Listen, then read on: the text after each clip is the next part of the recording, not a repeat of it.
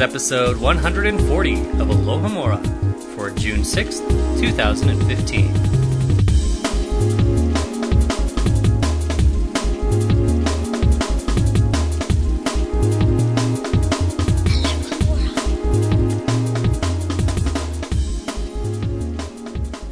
Welcome back, listeners, to another episode of Alohomora, MuggleNet.com's global book club reread of the Harry Potter series. I'm Michael Harle. I'm Eric Scull. And I'm Kristen Keys. And this week we have special guest with us, Danielle. Say hello, Danielle. Hi, everyone. Tell us about yourself, Danielle. What Hogwarts house are you in? Come on down. Come on down to Vegas. I'm a Hufflepuff. Yay! Ooh. I know, right? So, I actually I shouted so loud that my ear earbuds fell out. I leaned back, pulled out my earbuds, and then yes, Hufflepuff. Danielle, All right, are you on? Pride. Are you on the main site or the forums? I am, but it's very rare because usually I listen to the show like a week after it premieres, so I don't get to comment in time. Oh, what, what- what's your Oh. username there? It's probably just my name, Danielle Farnhauser. Yeah, Danielle doesn't play that game of trying to come up with like the wittiest, you know. I know, I'm not as creative. I respect that. She's like, I- I, got It's all nobody good. to impress. Yeah. That's good. Well, what Danielle? What is your what what is your background with Harry Potter? When did you get into it? um, I got into it when I was around 10. Uh, before I got into it, kind of thought it was stupid, and then I actually saw it at Toys R Us, like a big uh, setup of the first three books, and I was like, wow, these actually look pretty awesome. And so I bought the second one, and I've been hooked ever since. Oh, you were a convert! Yay! yes. we love those. It's, know. it's nice to be able to actually like show people that it can be done. You can be turned Oh, yeah. from a hater oh, to Oh, a is lover. that is that shocking? Because I feel like anybody who actually has read the books, oh, immediately. well, you know, there are people who can be super adamant about not reading the Yes. books. Yeah, Very well, that's true. true. I mean, Very it- true. yeah. That's true. Mm, I have a friend who doesn't like them at all. She's read all seven. Oh goodness! Oh, It's sad, I know. some people can't be reached, I guess, by Yeah. the the divine hand. It's a pity. Oh. Yeah. It can happen. well, we're glad to have you on the show, Danielle. Thank you. I'm happy to be here. For Danielle and us, we are going to be getting into a lovely discussion on everyone's favorite chapter from Harry Potter and the Half Blood Prince, chapter 22 called After the Burial. Burial, burial, depending on how you say that word.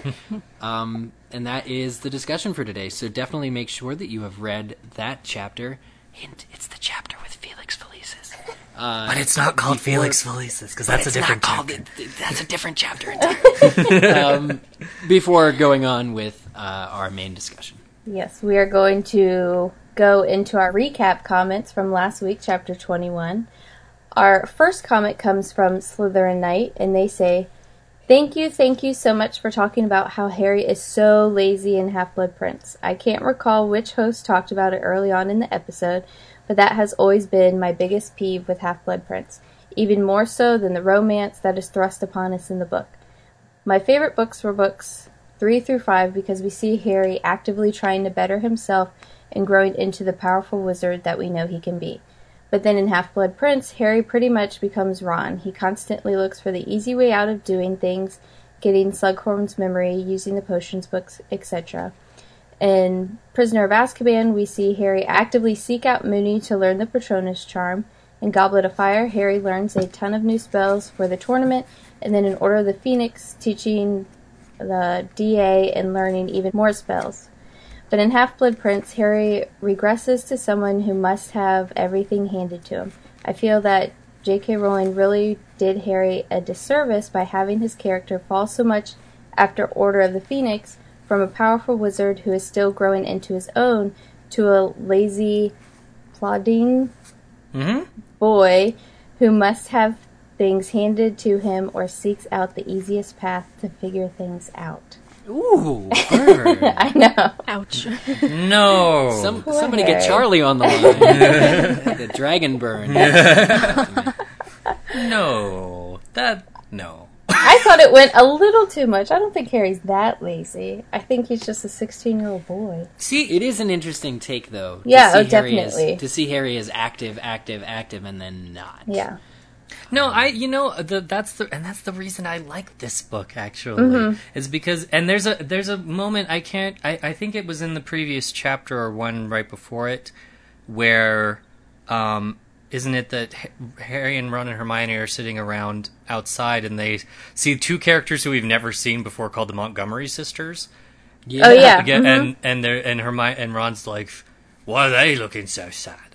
And Hermione says, because their brother died, and, and it or something to that effect. Like, Yeah. something horrible happened to their brother. I don't I I don't remember if he was the one who died or if he was the. I think he was the one who Yeah, he died. died. He was bitten by Fenrir Greyback Yes, and died. yes. Yeah. and yep, so- he's bit by the werewolf. I think that encompasses what this is talking about.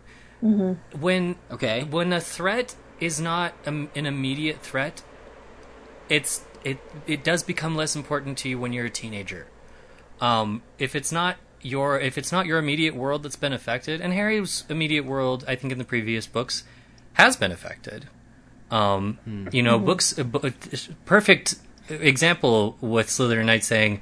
My favorite books were three through five because we see Harry actively trying to better himself and growing. It's because he has to, you know. Well, uh, yeah, I, I would make it sort of a, a different attempt at also negating this comment, or not, but disagreeing with this comment. In that, um, for me, the big Harry's Harry's activeness gets him into trouble. He gets Sirius killed by taking his friends and acting on the the false, you know, uh, experience and take going to the Ministry. And I, I always felt that Book Six was a natural recourse to his uh, over the top, you know, always want to get out there. He is learning and studying what he needs to do to defeat Voldemort. There's nothing. I mean, it's more passive Harry, but certainly not lazy. I mean, for the first time, also Dumbledore has reached out to Harry and is saying, "Let me teach you. Let me help you," which is what he should have done from the beginning. He should always be Harry's number one teacher because of the overall plan, in my opinion. But this is the year that he does that, and so Harry is forced into a more uh, passive or receiving role than you know the active getting the DA together. And I, I understand that it's a perfectly val it's perfectly valid to feel the way Slytherin Knight does. But I, I I've just always felt that it was a, a progression more than a setback. Yeah, I've never seen it as a character regression because it's not that Harry has completely disregarded what he's learned. Um, The book goes to lengths to show us that he hasn't disregarded. And Except all the spells. well, but that's he does that every year. and I mean, really, when they were saying when Slytherin Knight was saying too, he's become more like Ron. Harry has a lot of similar similarities to Ron. Um, Yeah, He always They're has. pretty much the same person. Yeah. yeah, there he's he's kind of like Ron 2.0 because he kind of he he, You he get a lot of hate mail about that. well it's to, I'm sure I am but it's I'm sorry you guys but he does get better grades than Ron and he actually tries at least a little harder than Ron like it's I love Ron. So oh I love Ron I don't too have a problem. he's, he's a great character but it's I mean if we're putting if we're staggering them y'all know what the the order is it's Ron Harry Hermione come on oh, Hermione's the best student, though. Yes. If we're staggering them by student. Hermione wins all All right, and then our next comment comes from Hufflepug. I remember several months ago, one of the brilliant commentators here, looking back now, it was She Flew Like a Madman, on episode 96, was talking about how they thought the Room of Requirement was Helga Hufflepuff's special contribution to Hogwarts because it gives students what they need without judging them. So you can say that it's loyal to Hogwarts and fair to all the students.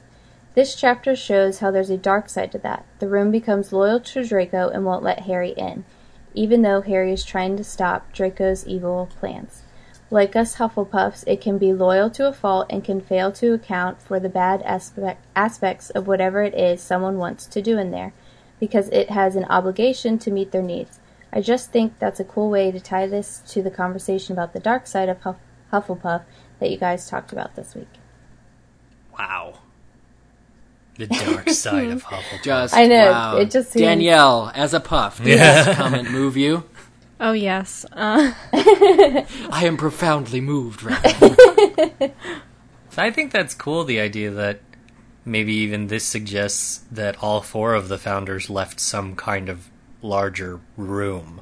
Room. Yeah, 'cause we know Slytherin's contribution. Yeah, yeah, yeah. No, it, it is interesting to think that um, to think that there would there would be a chamber for everybody, but but at the same time, uh, you can't imagine somebody who's not a founder of Hogwarts building the room of requirement because the room of requirement is so well tied into the greater part of Hogwarts. Of course, there's a room that will be a bathroom if you need one, uh, because the school is confusing and hard to navigate, and we don't like messes. So it, it just it kind of fits into the bigger picture in such a way you can't imagine somebody else like later than the founders coming and building it. So the idea is if it's one of the founders, why not Hufflepuff? And I love that.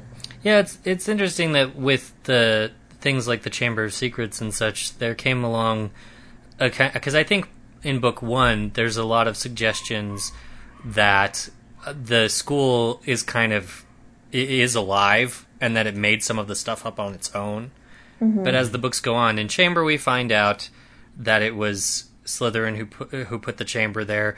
I think it was extra canonical material that we found out that Ravenclaw did the staircases, and oh no way! yeah, I didn't she know that. yeah she Neither contributed the, she contributed the staircases, Oh, and then Huh. there's also this suggestion that Hufflepuff might have done. This is a theory, but that Hufflepuff might have done the room. So it's it, it- Okay. and, and we I think we got that throughout the series that mm-hmm. you know there were these things that was like oh it's just magic, but actually as the series goes on, there's like a concrete explanation for a lot of things.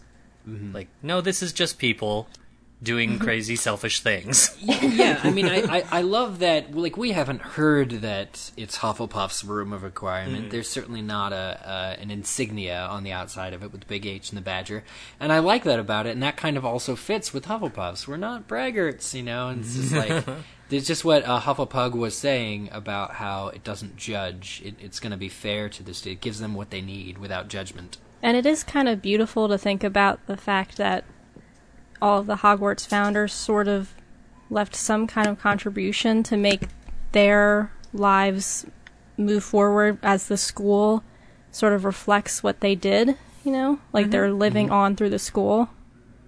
I guess you could say that Gryffindor's contribution is the sorting hat, then, huh? Yeah, I was gonna say that. Yeah, absolutely. Like, um, it's although th- it's it's weird because that would almost be. I mean, it, it's kind of it's a thinking cap. Well, yeah, it's for all words, it's but, all but of he's them. not he's not the smart house. But yeah, it is all of the sort of like judge of character kind of. Mm-hmm. I don't know. I guess it's a pretty bold act to give a kid a house for seven years that they can't change. So Gryffindor's hat, Ravenclaw's stairs, Slytherin's chamber of evil and death and which horribleness. only one person has ever entered in the last hundred years. Only two people have. Ooh, ever somebody entered it. should ask Rowling about this on Twitter because I want official confirmation on what Hufflepuff put in the school. Yeah, Yeah, definitely. love that thought. Mm-hmm. Our next comment comes from Davy B. Jones 999, and they said about Tonks showing up and finding Harry. This is the third time in this book that Tonks runs into Harry, like when she stopped him from killing Mundungus in Hogsmeade earlier in the book, and when she found him on the Hogwarts Express. I always thought that Dumbledore asked her to keep an eye on Harry, and that Tonks had just been making weak excuses because Dumbledore probably told her not to let Harry know that she's been tailing him. This Hmm. it's funny that I'm- this came up this way because I always thought this. Oh, really? Really? I never really thought it, but then I, when reading this comment, I was like, that's a pretty good idea. She probably was. sense. Yeah. Yeah, my my whole thing is it was explained away later that she mm-hmm. was in love with Lupin. Yeah. right? Yeah. So, and then that was her heartbreak. So I also feel like because she has this heartbreak and it's changing her Patronus, which is a big deal, that she's in no fit state to do missions for Dumbledore, even if it's just like a surveillance surveying Harry. Like she's probably not the right person to ask if you want to get a job done. And Dumbledore Okay. probably knows that, unless she like was begging him to feel useful about something because she feels worthless and she's lost in love. But I don't know. I, I I just I kind of felt that she was just she's kind of lost and she's just wandering around. And when they when they meet each other, it's fortunate that she's there, especially in the Mundungus case, I guess. But also, um, yeah, I just always thought of them as chance occurrences. I like the idea that they're not, um, but I, I yeah I think they probably are. I think I was just working off of kind of the stuff that was developed from book five, where Harry was constantly under guard, And mm. you know, while while as Slytherin Knight mentioned earlier, Harry and some of the others are dropping the ball at school, and the students aren't don't really seem to care about the threat around them unless they're immediately affected. I don't think Dumbledore has been so casual as to forget that certain people are still big assets to him and in danger. I mean, he's still he's still working very hard to ensure that Trelawney doesn't leave, um, Yeah, because he Yeah, knows she's in danger. that's danger. true. it's Yeah. definitely evidenced by this book. Yeah. So and Um, and it's it, you know he's he's choosing not to completely bar Harry from going to Hogsmeade. So why not say, "Oh, Tonks, maybe keep an eye on him"? Because I did I did think it was way too much of a coincidence that he would just run into her three times Yeah. at important mm-hmm. moments. And I know the the host last week suggested that maybe this was a remnant of a lost plot, yeah. and Oh, okay. maybe that is the lost explanation is that somewhere it was going to be casually mentioned that Tonks has been tailing Harry. yeah, I wonder. Mm-hmm. Yeah, possibly. Well, thank you so much for sending in your comments, everybody. But that is Yeah. all we have right now. Uh, and yet there's still more from last week. Much, much more. But something different. We're Yes. focusing in on the podcast question of the week responses, which are a little more focused than the comments because we have asked about, fittingly about Moaning Myrtle, who we finally know the full name of. And our question is why is Draco talking to Myrtle? Is it because she is there and he can charm her into keeping his secrets? Is she simply sympathetic to his vulnerable state? Does he see does she see herself in him? Did he mention that he was a Death Eater or that Lucius was his father? What exactly is Draco telling Myrtle? Our first response comes from Celestina is my homegirl. Somebody's obviously trying to get my attention. Because I agree. Something I find. Well, it worked, didn't It it? did. Because you got a comment in the show. Uh, something I find fascinating about this arrangement, even though I don't 100% subscribe to Circle Theory, is how in the second book, Ginny offloading her feelings into Tom Riddle's diary causes Voldemort to get into her head, while Malfoy offloading his feelings to Myrtle is a way for Malfoy to get all the Voldemort out of his head. Thoughts? Huh. Hmm. I like that. Danielle, how do you feel? What is what are your feelings on ring theory? I actually do believe in it. Uh, Oh, I I I guess I would say hundred percent. Sometimes I question it, but I do pretty strongly believe in it. go with ninety nine point nine nine nine nine nine percent. There you go. Do you think I like that. I like that just general Myrtle connection between two and six. I like that. Mm-hmm. Yeah. well, yeah. Uh, th- uh, I, uh, I, Daniel, do you think this like things like this? Because I know the ring theory tends to come out of things that are a little more concrete, such as the cabinet, the the, the vanishing cabinet being a connection. Oh yeah, much easier six. comparison to Yeah. draw. Do you think- between books two and six? Do you think Danielle that like this, like this stretching of that concept is still valid for a ring composition? I mean, I really like this comment, but at the same time, it is stretching it a tiny bit. Hmm. But it it still is valid. It kind of seems like almost like narrative transformation, and that, like in book two, it's somebody like Ginny pouring her heart into the diary, where Malfoy is trying to escape from Voldemort's grip. So it's like pouring your heart out versus escaping. So mm-hmm. that's kind of how I see it.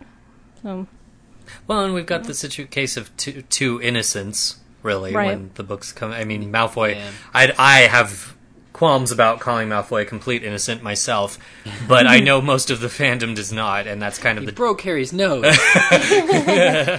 But but yeah, no, I, I thought that was worthwhile to because and and you know I I think just as much we get many arguments. Um, and we've even discussed some on the show where it's like, well, you can make a connection between one and six or two and seven, and does that mean that that does that break down ring theory? Does that mean that ring theory is invalid? Um, possibly, but I think that you know this is. I think ring theory, even if it's not actually in practice, it is a. It, it's a fun way to actually find connections like Celestina, is my homegirl, found here. right. Um, it encourages us to maybe look for those connections that may have been intentional or not. ever ever since I heard of ring theory too, like I, I like the idea that Joe is such a good writer that she not only can just do those plot uh, those like props like the vanishing cabinet, but actually to connect character situations to other books. Yeah, absolutely. Is it really cool? Like she's she's like taking it to the next level. she always seems to do that, doesn't she? yeah. Um, our next comment comes from one of my favorite usernames. This is this is go home, everybody. after, after this, just just name yourselves after your name, like Danielle did. This is this username. This username. I love it. This comment comes from Protego My Ego. oh man, well done, sir. but according to Protego My Ego, they had a very interesting comment regarding Myrtle's perspective. She seems happy, almost vindicated, because the student is finally giving her the time of day. Whenever Malfoy began making a habit out of escaping to the bathroom and releasing his emotions and fears, that must have led Myrtle to interpret his visits as a means of befriending her. Harry intentionally avoids the area around the bathroom she inhabits, and it's clear from Chamber of Secrets that the young ladies of Hogwarts can't pee when she's wailing. She finally has a frequent visitor, and how lucky is she that said visitor claims to feel bullied, isolated, and scared? The last moments of her own life were spent experiencing similar, if not the same, emotions. I expect ghosts spend most of their existence as imprints, wallowing in the feelings and thoughts they were having prior to their death. The, their demeanors seem to suggest that reliving their last hours and life's regrets is their fate for not moving on. Myrtle hmm. seems to be taking full advantage of Malfoy's sensitive situation and vulnerability for her own sake, as years and years of being ignored and disregarded have left her hungry for attention. Also, here's a fun little thing I caught, which might be a hint as to Myrtle's secret new friend. On page 462 of the US edition, Ron asks, When you say you had lots in common, do you mean he lives in an S-Bend too? Malfoy might not live in an S-Bend, but does live in Slytherin House, whose mascot hmm. is a winding, bending serpent. Also, Slytherin dormitories get an underwater view of the Black Lake, the same body of water to which the toilets lead. In fact. Gross but true. In fact, as I typed this, says Protego My Ego, I realized maybe the way they met was because Myrtle was accidentally flushed into the lake, swam around, overheard Malfoy crying alone in his room through the window, and ghostified herself through the wall to console him or something. Hashtag theories. Long comment, but pleasant. Long but full of very interesting ideas. I, I, I, I find the implication that Myrtle is somehow. I don't know. It's just Myrtle seems to be taking full advantage Yes. of Malfoy's sensitive situation. I don't think there's anything malicious about the way she's behaving. I, I do agree that it's it's u- it's uniquely interesting that Malfoy in the weakened state and her like match so well. They're they are. I do think they're a perfect match for each other. But I also don't think that she's like abusing that. I think eh, she she is perhaps I don't know in the way that ghosts feed off of energy of the living. Perhaps she is like somehow getting stronger or uh, living for the first time in a couple years. You know, uh, in hearing his stories. But I I also think that she helps him. Uh, I think that that's why he probably comes to her more than just once. Is that he is able to uh, unload onto onto her, unload unload his problems. Do you think that there is maybe an alternative way to how she found him? Because as a lot of listeners pointed out, Malfoy probably didn't run into the girl's bathroom first. She answers that in last week's chapter, doesn't she? She's like she she just happened to be in the boys' bathroom, like instead one day. I don't know. It's That's probably I- true. yeah, like I think. Uh, I mean, she's been accidentally flushed before, so I think it's plausible. Um, some people are attracted to to um, oh, what's the word? Uh, to just sorrow. it's it's it's attractive, but um, the the boys the boys bathroom thing. Um, I I find it funny that uh, Myrtle. This is like headcanon, but she, probably after the first few talks uh, heart to hearts, if she has a heart. If what she has is a heart. Um, with Draco, she was probably like, I've been hanging out in the wrong bathrooms all of my afterlife. Like, boys want to open mm. up. Like, this, I've been doing it wrong. girls girls share with other girls all the time. Boys boys usually don't. So she should have figured that out long ago. She's taking advantage of yeah. a whole new world. It's taken her how many years to figure this out? I like I like too that Protego My Ego points out that the kind of referenced the thing we've learned about ghosts is that they Um, we we kind of learned that a little bit in the books and a lot more on Pottermore that they really aren't the full human being. They're an imprint, and they're kind of uh, i perpetually stuck in the fi- the the l- most recent emotions they had before they died. Um, I think that's worthy of note for perhaps examining why Myrtle acts the way Ghosts she and does. portraits are so alike. Yes, very much so. But speaking of, as uh, Protego My Ego put it, I'm not going to be able to say that name anymore. Hashtag theories. Rose Loomis had a nice big hashtag theory, which was. Do you think it's possible that Draco and Myrtle's first encounter was actually in the girls' bathroom? What if Draco was considering moving the vanishing cabinet to a more secure location and thought about trying to get it into the Chamber of Secrets? He may have gotten frustrated that he couldn't get in and broke down about the whole situation. Then Myrtle could have heard his cries and decided to comfort him. Then, as Draco abandoned the Chamber of Secrets idea, Myrtle would have wandered from boy's bathroom to boy's bathroom looking for him. It might be a long shot, but really, when have we seen Myrtle just leave her bathroom for no particular reason? Well, we have seen that happen at least once in Goblet of That's, Fire. that's true. Mm-hmm. And does Malfoy know where the Chamber of Secret is? Or am I am I wrong? Well, the thing is, he could mm. potentially know because Voldemort knew, and he might mm-hmm. have told him. Oh I don't, yeah. I doubt it. Oh. So, I don't I- think so. and you know, the contingency plan of having Yeah, of using the Draco. giant snake isn't going to work. Move your mouth like this. and it will open, and then you can work in there. And doesn't at all in Chamber of Secrets when they're um, the trio's in the bathroom and Myrtle doesn't Myrtle come in and out and she's wandering other places? Yeah. Yeah, she she's she. So I feel um, like she wanders around a lot.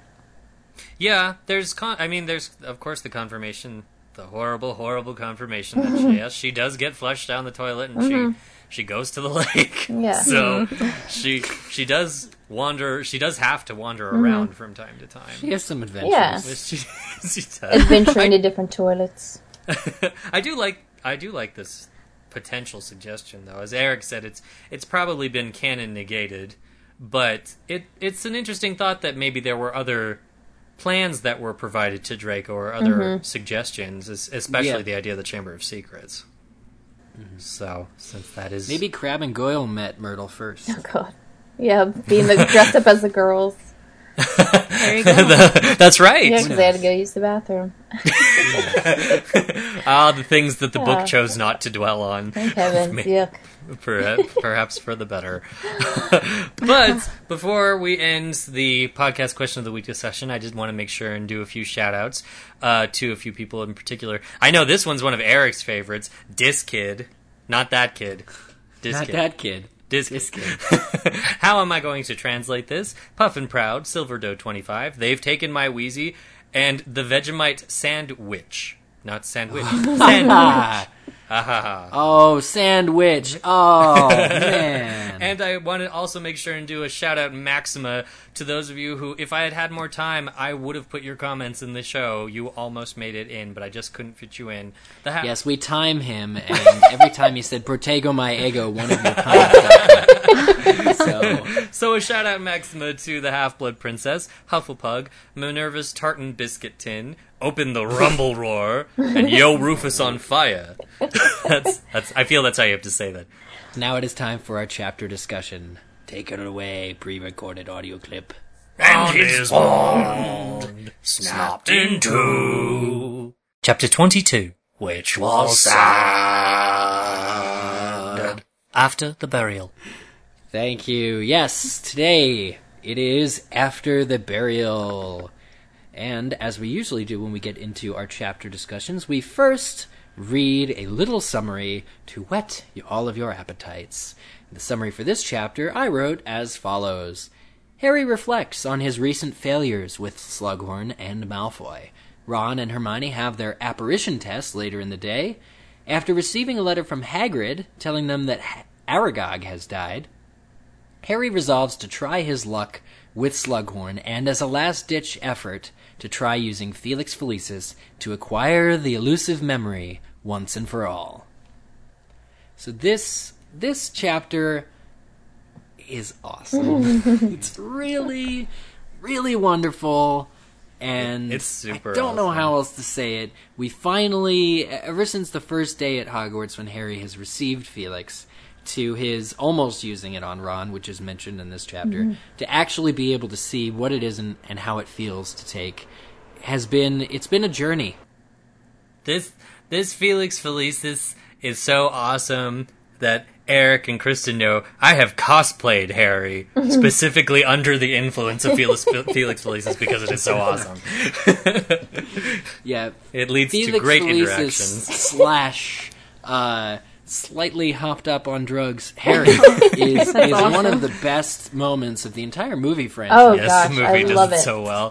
to say, just yeah, um, people who don't even like that movie adaptation, uh, often the the breaking point, the melting point, where their heart is just melted into tears of joy, uh, is this scene, and it is it is so well written, and that's one of the greatest things about reading this is because we've probably seen the movies more recently or more often because it only takes two hours versus however long it takes to read, but it's always better to read. And it is always better to you get a lot more. Is out it, of though? And so I'm gonna. Yeah. I think I'm gonna. I, I'm gonna contend that when we get to the end because I think there's some things with the movie that are interesting to talk about with the end result in, in the chapter. I cannot the movie. wait. Yeah. Okay, well, we'll we'll have a good talk. I've actually to break everybody in. I've got just a very small point to start with. Sometimes we do this in our chapter discussions where we bring up the little thing. There's a very minor moment, and if you blinked, you would miss it. In this, uh, of course, we all know in broad strokes that Harry ends up taking Felix Felicis, and he gets Slughorn very drunk and like blackout drunk, and Slughorn gives in. Um, but at one point, when Sl- uh, Slughorn has had a few, he mentions actually no, he's breaking out the wine for the first time. And since Ron has just recently been poisoned, he tells Harry that uh, he Slughorn has had a house elf try all of the wine in his in his reserve, all of his, his store, all the wine that Slughorn had left. He allowed a house elf to basically taste test it. And all Um, at once, every Harry Potter reader breaks out their SPEW badge. I, badge Slaps it to it their on and pretends and pretends that they've been wearing it For the whole time. yeah, yeah, because now it's time to, to jump on that boat. Because what the heck? That's crazy. But uh, you know, it's it's funny. Uh, Slughorn is talking to Harry, and he says, "You know, it was just terrible what happened to your friend Rupert." He cares. Of course, he means Ron, and Harry doesn't correct him. Harry's in his own state of not really paying attention. I mean, kind of paying attention, but not paying attention. If Felix didn't say it was important, it's not important. So, um, in this sort of innocuous moment, um, he J.K. Rowling, I believe, has managed a shout out to one of the the trio actors. Uh, of course, Rupert Grint, who plays Ron, and who he's talking about Ron, but he calls him Rupert. And at this point, I had to go back and look, but uh, at the time of the sixth uh, book coming out, the fourth movie was uh, about four months away, and and so the the trio of uh, you know had been cast for some time and had been in movies for some time, and I, I really feel like this isn't intentional. Let me know if you disagree with me, but a shout out to uh, Rupert, his work, maybe. I mean, just if you can, why not get away with throwing in something like this? Sure. Yeah. Could be. No, I- So we all think J.K. Rowling just did a solid. 100%. I do. I think she she never perhaps flat out said it, but I always got the implication that she liked Rupert the best. Mm-hmm. Um, because not and, and and she loves them all clearly. Mm-hmm. Like, it, it- but I think she really and I could maybe this is more personal just thing I'm putting on this, but I I I think well Dan and Dan and Emma are amazing, but I think Rupert was probably the closest to his original character out of the three of them. And Interesting. he was probably the closest to. I mean, and I, I think any faults where he wasn't were the script's fault and not his. and I think he went to like he's and he was the only one of the three of them beforehand who was so committed. Mm-hmm. You've, I'm sure you guys have all seen that pre- their first press interview where they ask them what they would do, what they're going to do with all their money, and they all oh, God. give such great answers that fit them so well. But Rupert's answer is the best because he's What's he say? well, because Dan says, oh, I don't know. And then Emma says, oh, I'm going to put it in a fund for college. And Rupert says, well, you see, they're giving us muggle money, and I don't understand that because I'm a wizard. I completely Oh, forgot about that. That's so adorable. He was totally the most adorable. Ah, here Little comes known the wrong fact. love. But No, but yeah, no, I um, think I think I think Rowling recognized that Rupert was the one who was a, a, a fan of the of of the series from the get go. I I, th- I always thought it wasn't like it's not necessarily that she's rewarding him for being like the coolest Harry Potter fan, but more like I think she likes his comedic the the fact. I mean, he's he's the brunt of the joke. He's the comedic relief character for the trio mm-hmm. in the movies, and I feel like she responded to ha- the gusto with which he was okay with that. Mm-hmm. Like I don't know, it just seems like even by by the third, I mean, especially there's there's no better example than what's that mean? You know, what could it be? All the all the high pitched stuff he does in, in, in movie two. Um, You just broke the sound yeah, barrier there. I always felt it was. I always felt it was more like uh, not consolation, but like appreciation because he was like the comedic character. I don't know. And it's the closest name to his character. yeah, it's very easy to mix Ron and Ronald and Rupert. It's a fabulous setup. I think it's something that a def- definitely a lot of Harry Potter fans enjoyed because Mm-hmm. Oh, yeah. the- throughout the whole book, Slughorn's like like oh g- you Yeah. you're f- you, you his redhead, name the whole time. Yeah, oh, and isn't that funny? Because Ron's not in the Slug Club, and Ron, and basically the whole book is about how Slughorn's ignoring Ron because he's not talented, yep. so he can get so he can get his name wrong.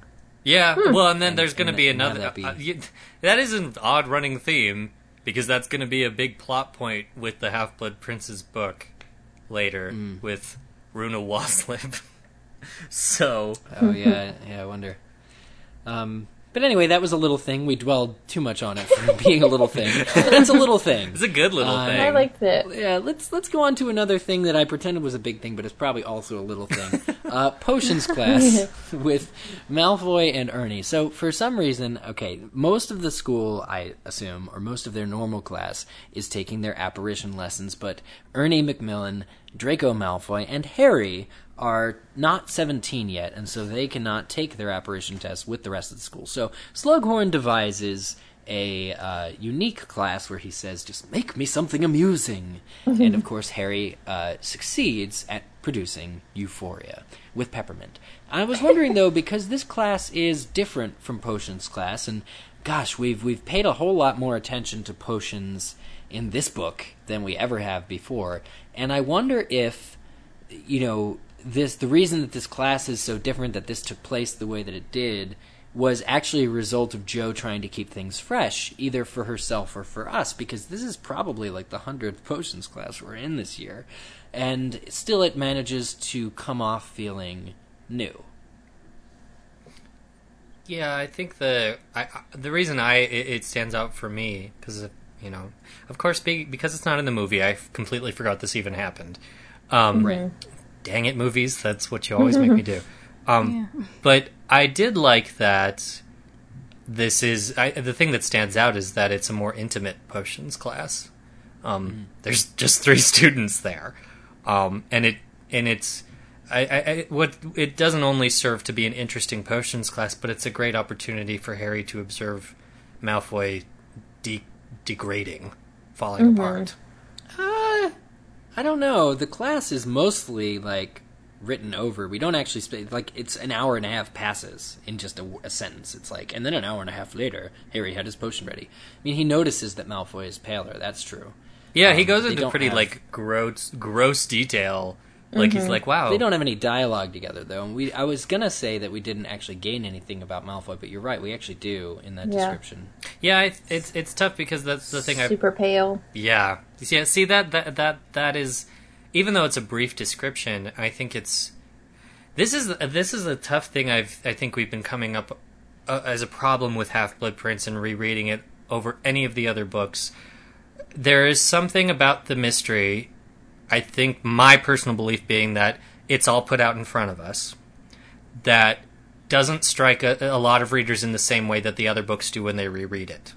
Um, the o the hmm. other books read like very traditional mysteries. Half Blood Prince is a very different mystery than all the other ones, um, hmm. because there's no there is no mystery. it's all right there. Oh, it's it's all there to be read. Yeah, it's all the all the um, answers are there, and I think for us, I think as a rereader, that can be frustrating because for some, I think they it's seen as a lack of intricacy. It's just like, well, we know, we know, we know, we know, we know, we know. There aren't really many shocking revelations because we know them already. Whereas, you know, the the, the shocking revelations, the way they're put forth in the other books, tend to be kind of the grand finale. Um, you know, all the clues lead up to something. Half Blood Prince, Right. all the clues are right there for you. And so I think this is another one of those moments that is taken for granted as a reread. It's just like, oh Yeah, yeah, I think I think that's very possible. Malfoy And I looks have to say- Go ahead, Daniel. I have to say, I appreciate the fact that it's not set up like the traditional mystery because that's what makes Harry Potter so great in a way that it that J.K. Rowling took those steps to make it something different and unique, and I really like that. Yeah, mm. I th- I think that's why I agree. That's why I love Half Blood Prince, and I think a lot of people discount that. Even, even though by ring theory, um, Half Blood Prince is connected to Chamber of Secrets, I often compare it to Prisoner, um, because Prisoner I feel was the first one to break out of the mold from the Yeah, rest. definitely. Yeah, it doesn't have Voldemort in it. Yep. It has Voldemort's follower Yep. instead. Well, Yeah. and the Yeah. concern isn't even Voldemort's coming to get me this year. It's Sirius Black is coming to get me, and there's so many layers to what that's about. Um, Other than kind of the basic antagonist, antagonist coming to get the the good guy, and so I think that there's some. I think that's, and I've heard a lot of people cite that they that they like. A lot of people say Prisoner is their favorite, and Half Blood is their second, or vice versa. Um, That's me. Yeah, I was going to say I agree. I'm that as well. And so, mm-hmm. Danielle, what are your favorites, by the way? Uh, this is an unpopular opinion, but Order of the Phoenix is one, Oh, and Deathly Hallows, which I guess is a Ooh. popular one. Yeah, Deathly Hallows does get picked a lot. Order doesn't, though. Oh, mm-hmm. Cat, did you hear that? yeah. I agree Cat with heard it, and I can I can hear in the background her stamp of approval. yeah. I always sympathize when I listen. well, and you know, I, I certainly, I think even those of us who don't put Order at the top of our list can appreciate why it's a major con- uh, contribution to the series and why it's important. I was I Oh, was actually just explaining to somebody earlier today that uh, I like that there are people who think that book five is their fa- or who know that book five is their favorite, and people who know that book seven is their favorite. Like um, because it just speaks to the diversity of the books and how they each reach different people on different levels. Yes, yeah, absolutely. Definitely. But I think I think But- that's I think though that that go, going back to the original point of yours, Eric. I think that is why we tend to gloss over what's important about these scenes. It's because for us as rereaders, Oh, rereaders, Malfoy's pale again. yeah, Malfoy, get it. pale. we, Because we know what he's doing, but Harry to Harry, it's still a mystery. So it's just like, uh, Yeah. is, is it just me, or did he like maybe not eat something Yeah. good at lunch? Is he something, not you know? going into the But I- sunlight at all? Well, and I think even the remarkable thing, though, about the scene, even as a rereader, is that what hits me every time I read this scene is the realization that Harry and Malfoy haven't interacted almost at all in this book. Yeah, It, it, I think that that has become such a regular thing in the series, and when you really do have the same realization that of that Harry does of wow, I haven't even seen him for a long time, and I definitely haven't talked to him. It is, mm. it's kind of shocking, and it does make you realize this is a little different. Something is definitely going on that's unusual here. that's a really good point. And this third point is pretty meaty because it deals with Hagrid, and he's just a big dude. Uh, Hagrid has an interesting story which he doesn't tell. He mentions it, but he doesn't tell it. Ron, there's some humor earlier in the chapter when they find they find out that Aragog died, and Ron is just like, "Oh, that'll have improved him a bit," um, because he was nasty. They had that terrible experience in what book was it? Book two, where they're in the forest and uh, they escape with barely their lives because all of Aragog's lot want to eat Harry and Ron. So anyway, Hagrid has this moment. This is when Harry begins taking uh, Felix, and he we can we're going to talk about that. That's the next point. I promise. Is Felix? We're going to get to Felix, but when he's with Hagrid before Slughorn arrives, Hagrid mentions that he took Aragog's body. It's it's out in the back. It turns out Hagrid is surprised to find out that Aragog's whole family would have even eaten Hagrid, or that the only reason he was even allowed to visit was because of Aragog's fondness uh, for him. And he stated to Harry that it was difficult getting Aragog's body out of the forest because Acromantula usually eat their dead. now I'm thinking Yeah. of Hagrid, who's very bulking, giant guy, half giant guy, really, if you're being accurate. Um, but with a broken wand, never learned magic past the third grade, has a third grade, you know, spell level, and uh, how did how did he do this? How did he actually escape while carrying Aragog over his back? This horde of giant spiders that wanted to eat probably Hagrid too, but also wanted to eat Aragog. Like this is this is the most we have a, obligatory genius moments from time to time. this is like the hidden badass moment. I was gonna of the say it's just a badass. That's how he did Yeah. it. I mean, Kristen, that's your answer. He's, just a he's- That's a badass. good answer. Uh, the other thing, the other thing that strikes me with this story, which again, it's it's glossed over because Harry's high and Simon's coming to dinner. Um, but uh, the the other sort of portion of it is that uh, Aragog did have a sort of human sense of affection for for Hagrid. You hear the story t- uh, too often of people raising like a lion cub or an Yeah. alligator from youth, or even monkeys and or apes rather. Uh, you know, Yeah. and they're adorable as kids, and you have a real bond with the child pet.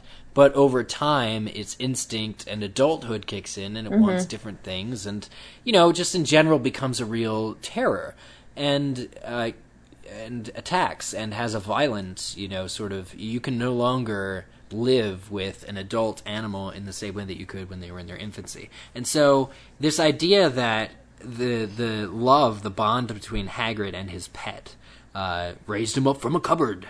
Uh, There you go. know, base there you go. finally gosh. Um you know is is is that they have this lasting bond that prevents Hagrid from being eaten but also is it that like again about how did Hagrid escape? Do the other spiders like they clearly there's this hierarchy where they respected Aragog's uh, ruling. He was probably king of all the probably all probably was their dad uh, if we're being honest here. But I, I you know, I, I, I really wonder if they all, again, have like a human sense of almost respect or or deference for for for the matter, simply because Hagrid, Aragog, although he became, you know, what I assume is king of the giant spiders out in the forest, still was in the end Hagrid's pet, his first ever pet, and is that why they let him go? This to me kind of connects with what we were, what I was mentioning before about the things that we kind of just assume are fun and magical and oh, giant magic spiders, how exciting! That's ma- this makes the school way more exciting, and it kind of lends a little bit of like of that kind of crushing reality where Hagrid is saying like, "I can't go into a part of the forest that's never happened before." yeah. and it's it there, there's uh, books four like the end of book four through seven are fascinating. I think I think that's another reason that the Harry Potter series is so good and exceeds in a lot of ways that a lot of fantasy series don't. For especially for juvenile readers, is that it builds up this magical world where you can just assume that the world is magical, and there's this these constant revelations that the world really isn't that magical. Um, it's kind of constructed out of a lot of human failings, and this is one of those. Like Hagrid made some big mistakes with the spiders, like huge, literally, and Okay. and that's you know that it's it, you see it as kind of this fun magical romp in two, and then in six there's kind of more weight and heft put to it. I think that like it's not really so much. I think that's probably why she doesn't dwell on how he escaped, um, because we're just left to assume. Well, Hagrid's big. He's a badass. Yes, he's a big. I mean, we'd we'd, we'd also hate to. I'd hate to see a retread of like the centaurs, who, who all hate Hagrid now. Yes. um, as well, right? Yeah, Yeah. that- He's yet a- another thing that's kind of He's a trait. Yeah, centaurs are another big thing. Where in book one, you're like, oh, these magical, beautiful creatures, but yeah. No, I, they want they want independence and they want it pretty fiercely. my main example that I always cite that I think usually like that one was the one that probably strikes me is Sorcerer's Stone with Quirrell because a lot of people kind of brush Quirrell off because it's like, oh, he's the bad guy and then he died. Like that's how children's book uh, children's book works. You you defeat the bad guy and he's dead. But throughout the later books, there are a lot of kind of revelations that tie into Quirrell and what he was doing with the Sorcerer's Stone that make it a lot more serious. Um, it's not just it wasn't just kind of a fun romp anymore. There were a lot of serious implications that surrounded the Sorcerer's Stone, and they're put more into that kind of dark context later. Mm-hmm. you know, p- part of my thought process that I think aligns with that, uh, because you're talking about Quirrell, and I like Quirrell a lot, but you've got this villain who shares heads with Voldemort, the main villain of the entire series. In book six, you've got a villain in Slughorn, mm. almost. And th- this chapter, it becomes clear to me like Slughorn is is is again not a good guy. When Harry is uh, persuading him to divulge the memory in this chapter too, there's a lot of questionable things that Slughorn says. Like Harry at one point asks him if he wants Voldemort to to die, and there's like basically the, the the wizard who killed my mom. Like, don't you want him to to suffer? Don't you want to help us defeat him? And it's really questionable because Slughorn very clearly doesn't actually want to be in the middle of it.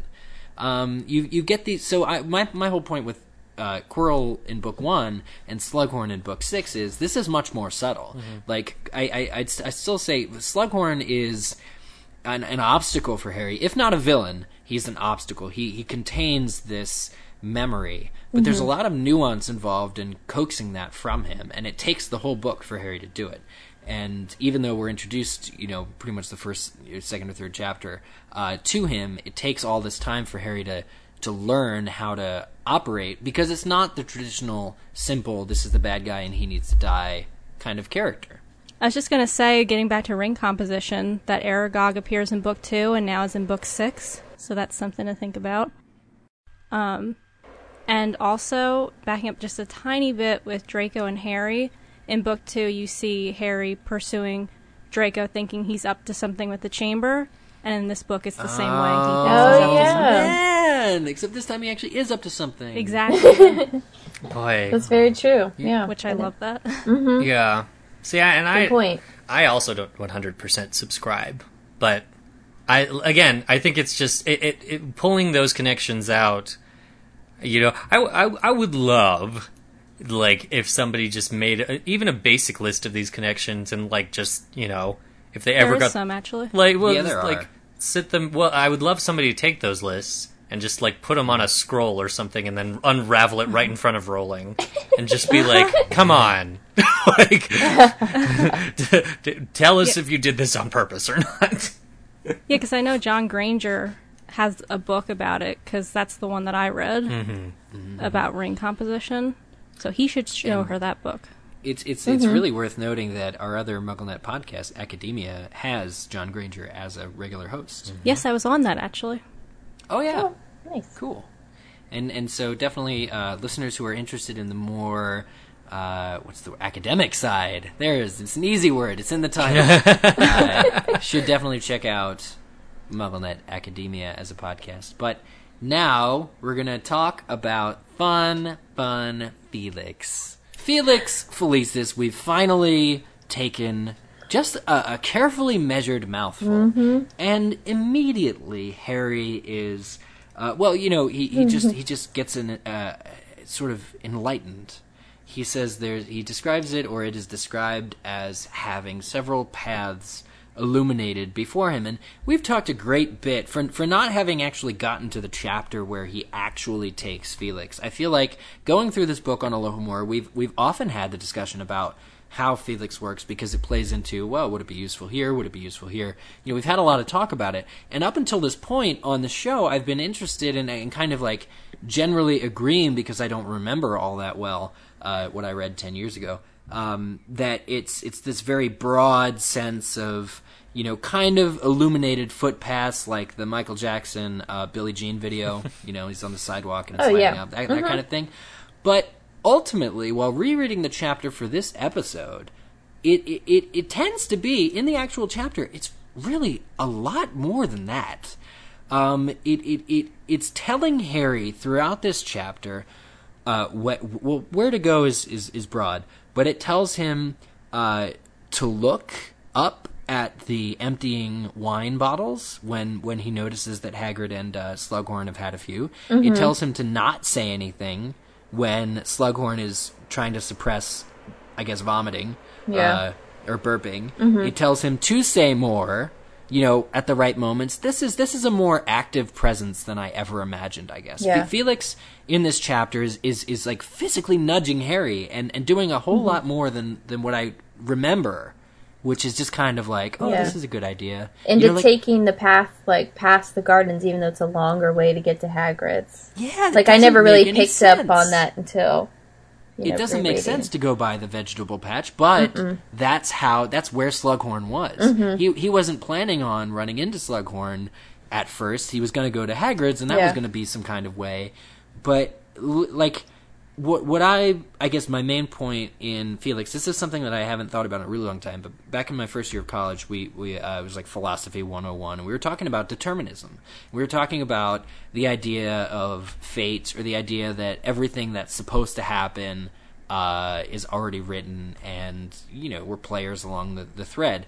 And I was thinking, what if Felix Felicis, like again in this read through, it never did it for me before, but in this read through, I really feel like it's a magical awareness that opens up of like de- of determinism of fate of what is actually prescribed to happen. It lets you see sort of the peripheral corners of of that reality that that there that fate is set.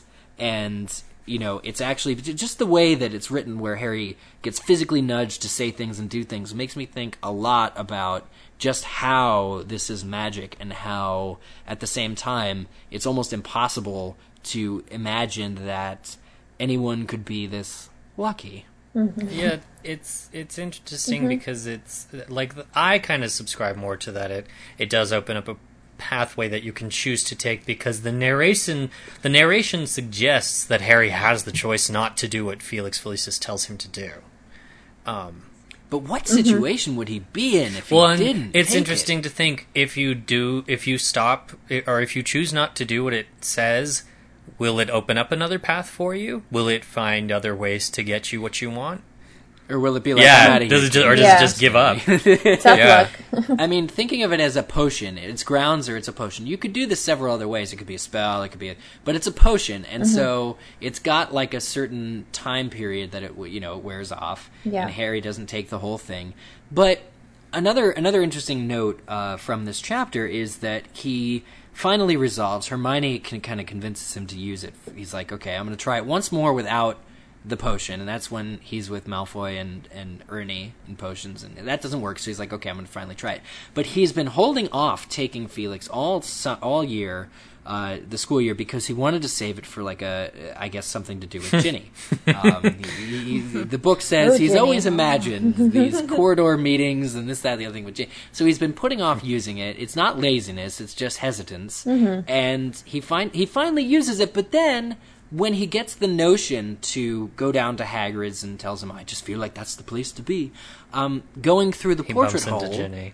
under Oh, yeah. he bumps Yeah. into Ginny and it solves it, it, it is the impetus by which Ginny uh, reacts negatively to Dean and is and I'm, I'm sure they've they've had their issues before we've seen Yeah. but it, it really opens up it solves all of his problems it doesn't just necessarily solve the one that he's he's trying to get the memory but it's actually going out of its way to be on his side.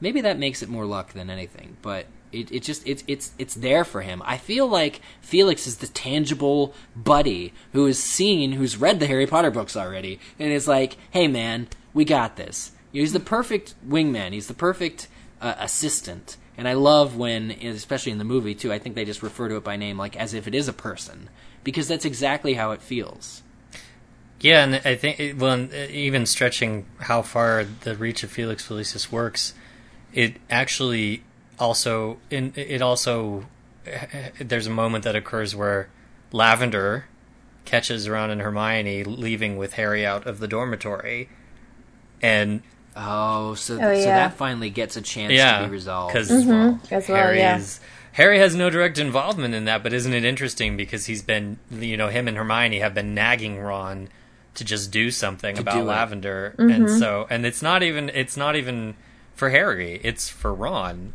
but it's but that but that benefits Harry, kind of like his personal like Harry's the lucky one, but other people are winning because of like I don't know. It's you're right that doesn't affect Harry directly, but it's still happening while he's under the mm-hmm. influence. well, and Maybe he's sick of Lavender coming to him and Yeah, everything. that's so it does it does benefit him in some true. ways. Well, and Yeah. isn't Yeah. that interesting though? Because that's almost like Felix Felicis offering choices to people who aren't under its influence, and you know how long Mm-hmm. how long will that effect last? Because ostensibly here it is permanent.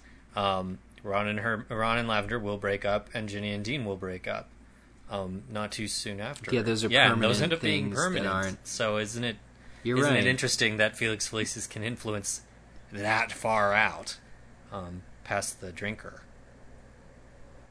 That's why I really want to know how it How, how, it it, works. works. I would love if, Yeah. like, because it's bending the forces of nature almost. I I just, you know, it's yeah, just I mean it's it's it's hard to imagine like if he hadn't drunk drank the potion and happened to go through the portrait hole at that time. I mean, he wouldn't have been in the invisibility cloak, so it would have been totally different. But you know, you wonder if uh, those those p- other characters, Ginny and Dean, were really coming through the portrait hole at that exact moment. Anyway, um, like to what extent? Like Slughorn was down. They, I think they'd just seen him eating, and they were like, "We're going to go back up to the uh, tower and give him time to find his way to his office." But he didn't go to his office. He went to the vegetable patch, and that just came to Harry. Like, oh yeah, I'm going to walk past the vegetable patch. um, it's just it's very interesting, and I love the fact that we don't have these answers. Like, I almost want her never to explain it, except for when we're reading this chapter. I'm like, oh, It, no, well, yeah, it's it is Um, because I more this reread than ever. I realized that Felix Felicis is a is almost as dangerous as the Time Turner. I'm actually in a way surprised that she introduced it because she had so many frustrations with the Time Turner, um, and she Hmm. she literally had to destroy them all to get them out of the plot. Um, because there were too many plot holes with it. yeah, because they could. Yeah. And so, things. how Well- how dangerous to introduce something like this? I mean, she did put restrictions on it, kind of vague restrictions. Yeah, and, and, and kind of they almost discredit like by by taking it so often that you can't stop laughing or something. I, or is it is it just that you have too much confidence and you end up getting yourself killed by accident, or is is laughter a real? Is it euphoria? Am I mixing up something that like if you drink too much of it, you just laugh, become The- like a laughing? well? Hermione states that Felix Felicis can only take you so far. So apparently, one, it does have a limit, and and mm-hmm. Slughorn does say to. I don't know if he specifies it, but he does say that there are very major consequences if you overdose on it, um, because it is Yeah. only supposed to be taken for like a very limited period of Maybe that's like honestly like going back to opening up a a, a, a reality that isn't ordinarily glimpsed by the human eye of like seeing fate.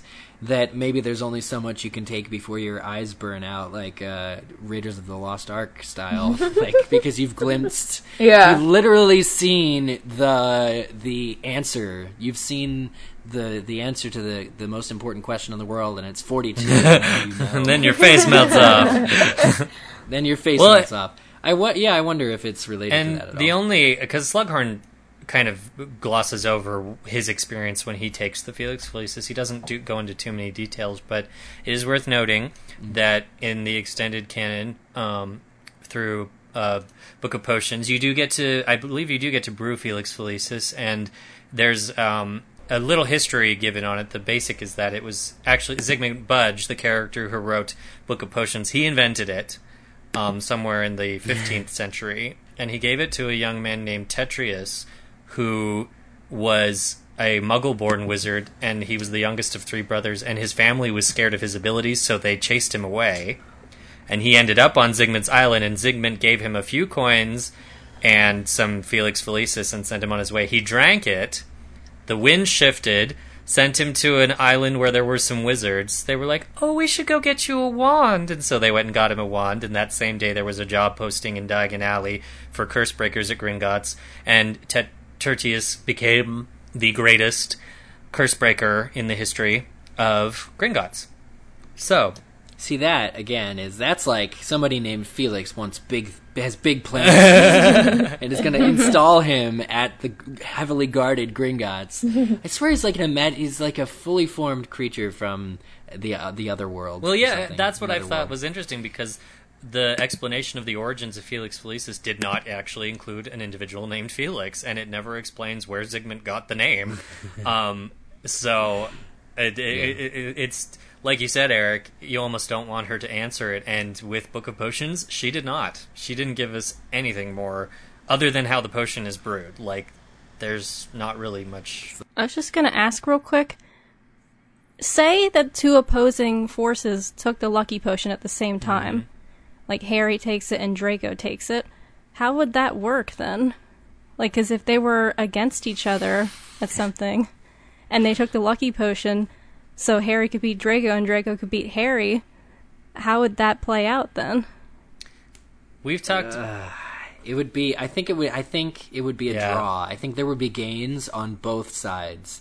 Uh, Okay. There would be gains because a little bit of luck can get you more insight into what the other into what your enemy is doing. Mm-hmm. But ultimately, it would be if they took the exact same quantity, or maybe if it's adjusted for weight. I don't know if one's skinnier than the other. Like they took they took the equivalent of the exact quantity of the same age from the same potion, this, as, as much of the same stuff as you can possibly make it.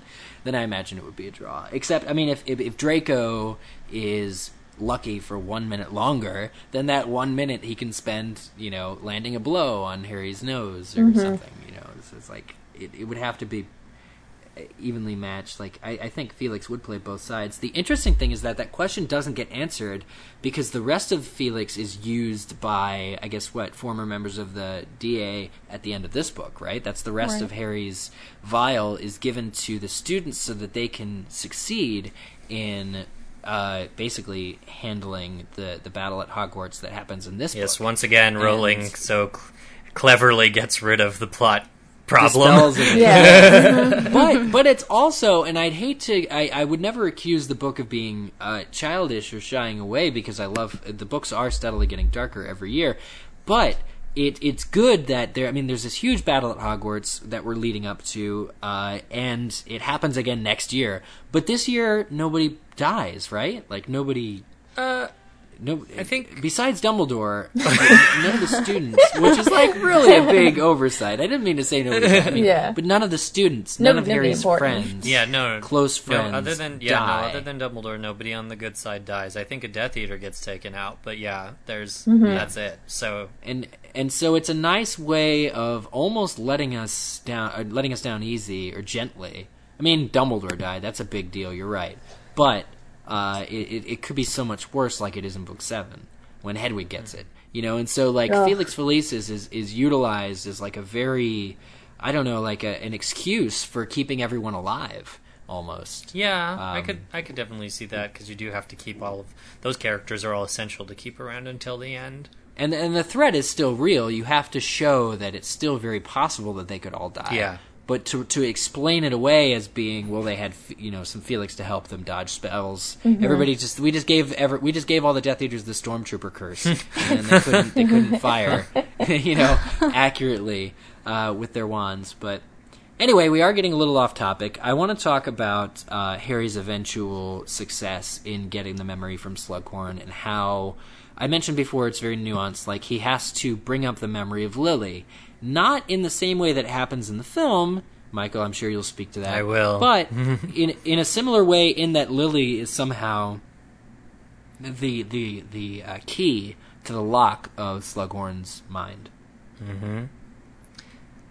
Okay, I'll speak to it since nobody else is speaking. Unless anybody else has anything to say, because I want I this the the thing for me, and is that every read of that of that section has always been lackluster for me, and the f- the hmm. film this is the one time for me in I think any of the films where the film exceeded the book because Because he talked about a fish. because Kloves found the emotional center and he actually made it meaningful mm-hmm. to both Slughorn and Harry. This the passage in the book doesn't mean anything to Slughorn, and the narration even says he will forget it in the morning because he's super drunk. Um, you no, it mean it means more to Harry. It means more to Slughorn than it does to Harry, though. Harry is actually just manipulating. He's just like Harry is so over the fact that his mom and dad are dead that he can tell this story almost emotionlessly. Mm-hmm. He's doing it to manipulate Slughorn. Yeah, and I- I mean Slughorn is is genuinely having what I feel is a genuine reaction.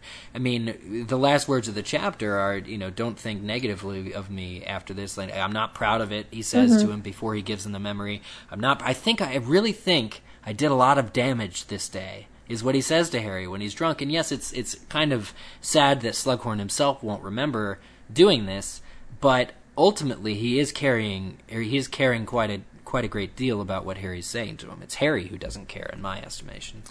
I just think that. I feel like Felix. Go ahead, Danielle. Mm-hmm. So I was just gonna say, I feel like Felix has a play in that though, because I feel like if he didn't take the potion, mm-hmm. he might have been more aware of the fact that he's talking about his parents' death, or particularly Lily's death. But the fact that he has the potion, it gives him this sort of power to go outside himself and manipulate, as you said.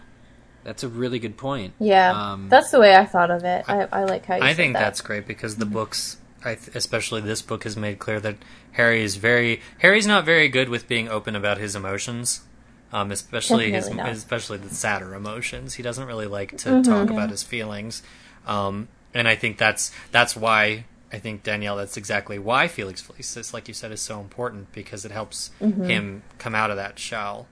I mean, I mean, Harry doesn't even know why he's telling the truth about the Acromantula, and it turns out that Acromantula venom is super valuable, and that's what gets Slughorn to even come to Hagrid's hut later is the promise of great wealth, because maybe the venom hasn't dried up yet.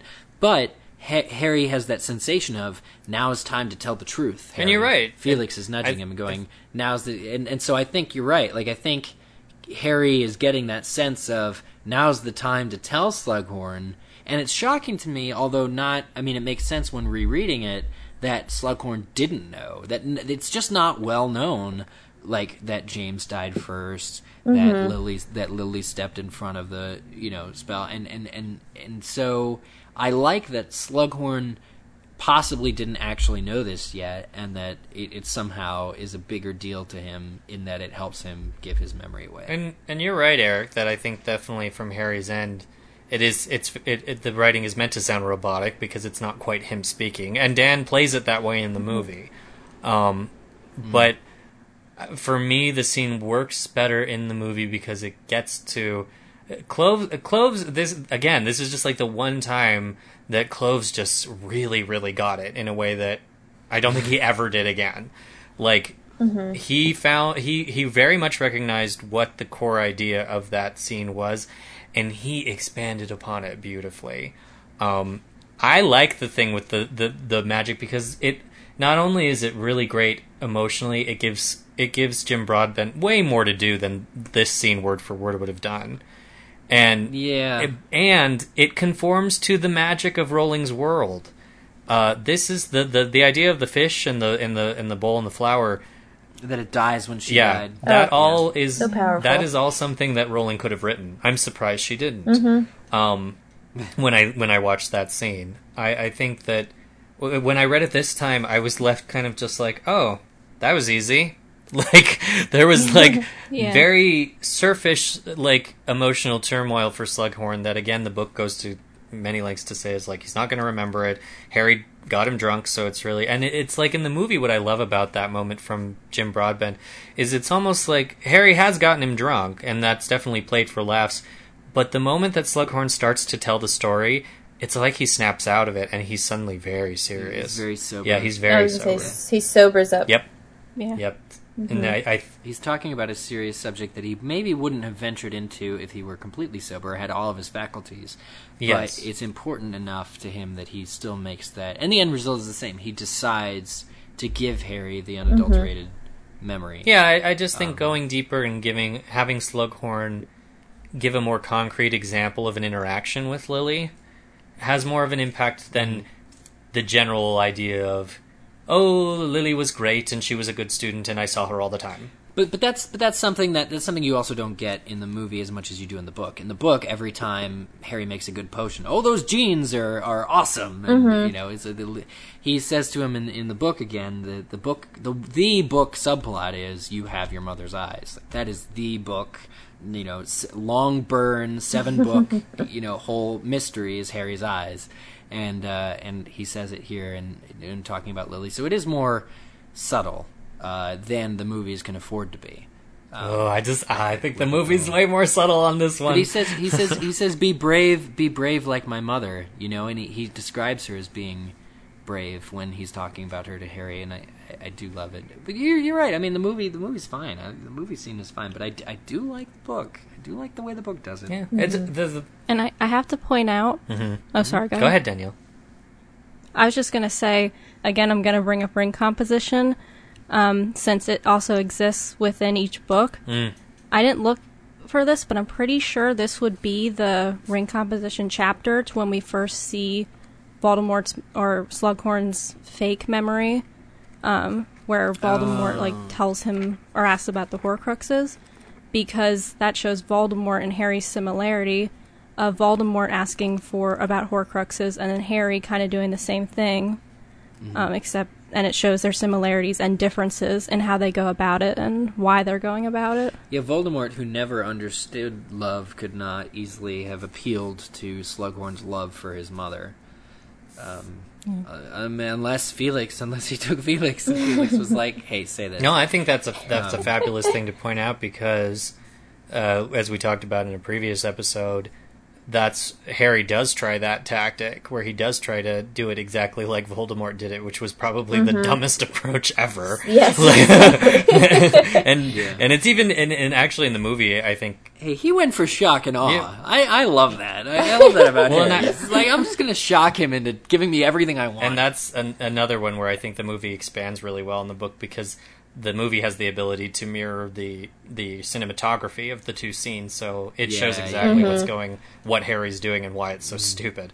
But it's there's also I think that's important, Danielle, too, because there's Rowling is very very in a much more subtle way than Order of the Phoenix is trying to remind us that there is a major connection between Harry and Voldemort and that there is a major thing that separates the two of them.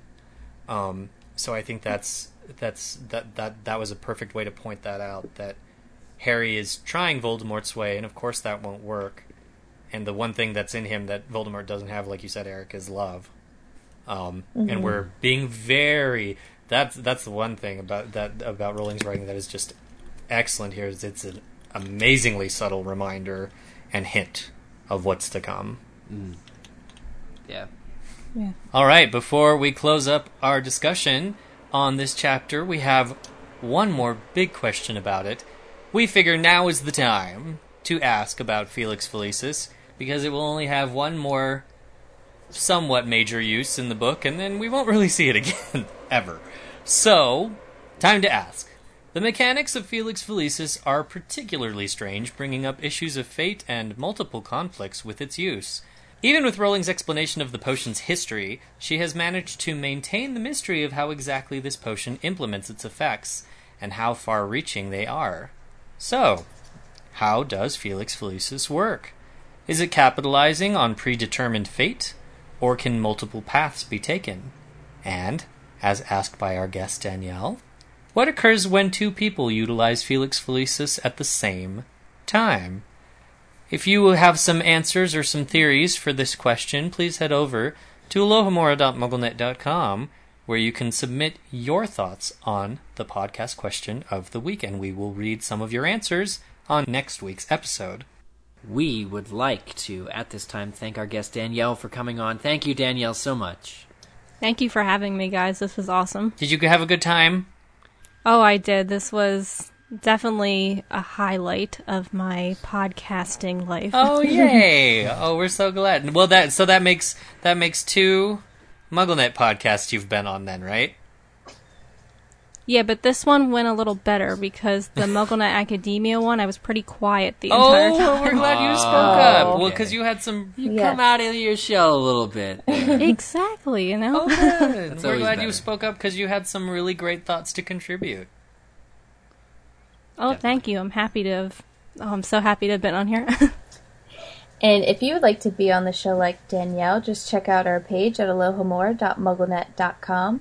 All you need is a Apple headphones set and you're good to go. You don't need any fancy equipment. While you're there, don't forget to download a ringtone for free. And there are plenty of ways to get in touch with us here on Alohomora. You can start by going to at AlohomoraMN on Twitter. Uh, that's where you can follow us, as well as Facebook at facebook.com slash open the Dumbledore. We have a Tumblr account, MN Alohomora Podcast. You, we have a number that you can call, 206 GO ALBUS. That number is 206 462 5287. And we also have one of our favorite ways to communicate with you, Audio Boom, which is you can actually find on the main site alohomora.mugglenet.com. There's a little button on the far right side, and it's free to do an audio boom and submit one to us. All you need is a microphone so that you can record your own voice and send us your thoughts. Just make sure to keep them under 60 seconds, please, because that way we can fit them into the show. And there is also the Alohomora store, which has so many different things to choose from, like flip flops and t shirts and probably sweatpants. I'm just guessing at this point. But there's house shirts, uh, a number of different designs you can choose from Despig, Mandrake Liberation Front, Minerva is my homegirl, all of the greatest hits. You can take a copy of our home game. Uh, all of it is over at the Alohomora store. Uh, so many more things to choose from. Definitely go check that out. Our website, alohomora.mugglenet.com, and click on store. And don't forget to check out our smartphone app, which is available on this side of the pond and the other. Prices may vary. You'll be able to find transcripts, bloopers, alternate endings, host vlogs, and much, much more. Well, guys, this has been a lot of fun. I want to thank you all and our guest again. Um, nothing left to do but to say goodbye. I'm Eric Scull. I'm Michael Harle. And I'm Kristen Kanes. Thank you for listening to episode 140 of Alohomora. Your body may decay unless you open the door. 啊 啊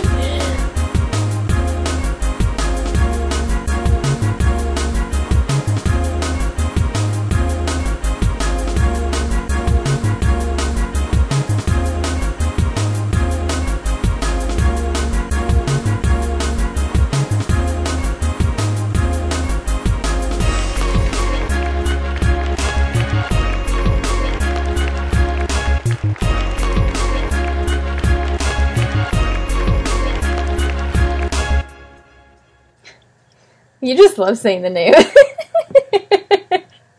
who said this, Michael? Who wrote, who read into us that, that happens to be on the show? Who who wrote in? Who made this Huh? comment? What's the username? Hmm? Uh, I think it's Protego My Ego. Oh, that's not ego. no, it's definitely Protego My Ego. Ego meaning self. No, like Yeah. Ego, myself. as in a Protego My waffle. Waffle. oh man, there's there's the bloopер. Oh, I remember what I was gonna say. waffles. That reminds me. waffles. Waffles. Yeah, yeah. oh, Oh, feelings. yeah, you can hear the music playing. For some reason, in my mind, it's always Beach Boys. I don't know. I don't Oh. know what you guys hear. Maybe smooth jazz sometimes, or Get maybe lucky. some of yeah, get lucky. Daft Punk. Let's crank up the Daft Punk now. like the Legend of the Phoenix. Um, what? Okay. All right. Can I just say the dance move to get lucky is what Harry does with the pinchers, and you dance around like that. We're up all night to the sun. We're up all night to get lucky. We're up all night to get lucky. And I'm doing the We're up hand all night motion. To do pincers. do pincers. We're up all night to get pincers. I don't know this song. Like, am I the only? Look it. You gotta look it up. All right. all right. Yeah. First, we have to podcast. Sorry. Um, so, I'm up all night to get lucky.